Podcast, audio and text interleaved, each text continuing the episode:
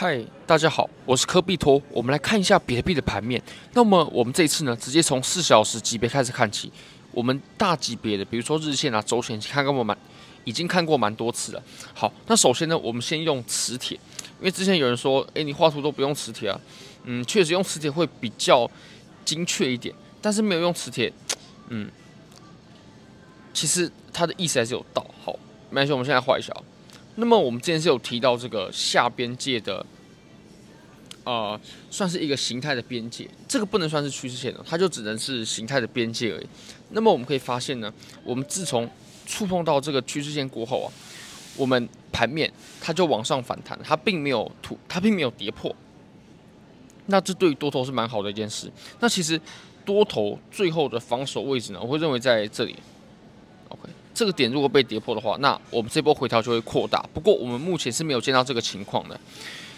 那现在呢，出现了一件我觉得很值得我们说明的事情，就是我们可以打开一下 MACD。当然，这个 MACD 呢，呃，我有把它写了一些标签进去，但是那些参数是没有做改变的。就如果你把呃 TradingView 的指标打开，然后点选 MACD 的话，你会看到跟我一样的图，只是你没有标签而已。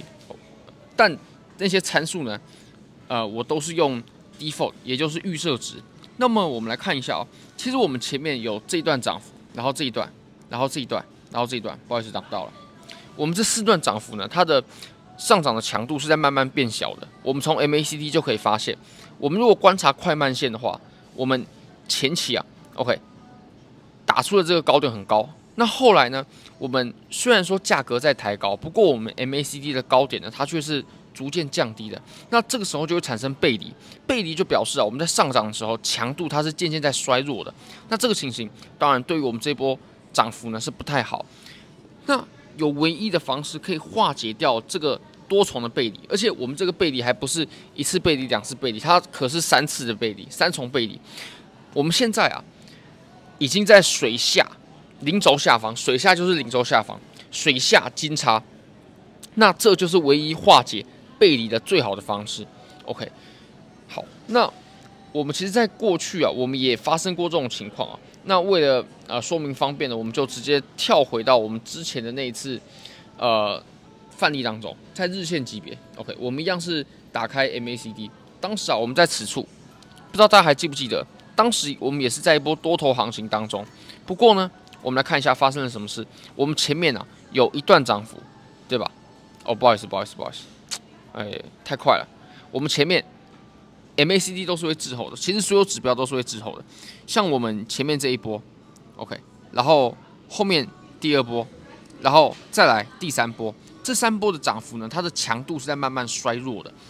这点啊，我们不只从 K 线上可以看出来，我们可以从指标上面也可以看出来。你可以发现呢，虽然说。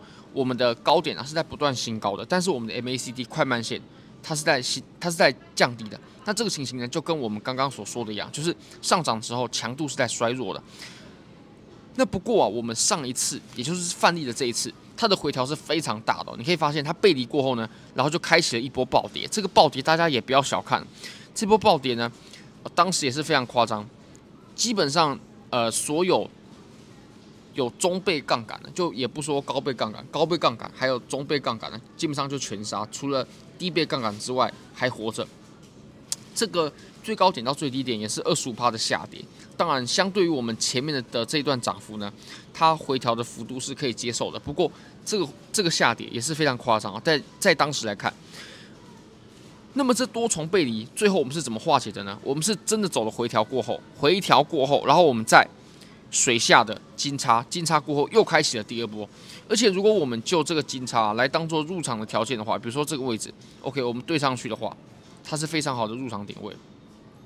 不过 MACD 我个人是不太看的，但是如果发现了那种在大周期级别，然后很多重背离的话，那确实是我们需要注意的。我们刚刚有提到，我们现在基本上以 MACD 的周期来看，我们的回调是已经。呃，是有可能结束的，对吧？那我们来看一下这段回调，这段回调它是在，呃，这这里，对吧？那这段回调呢，其实它回调的幅度，相较于我们例子来说，它是并不深的。我们来看哦，这段是只有六点七趴，那六点七趴是相对于我们刚刚，呃的那段跌幅啊，它是小了非常多。不过，当我们在一段多头行情的初期的时候，尤其是是一段很大级别的牛市的初期的时候，其实我会认为啊，这种非常小幅度的回调，它并没有不合理。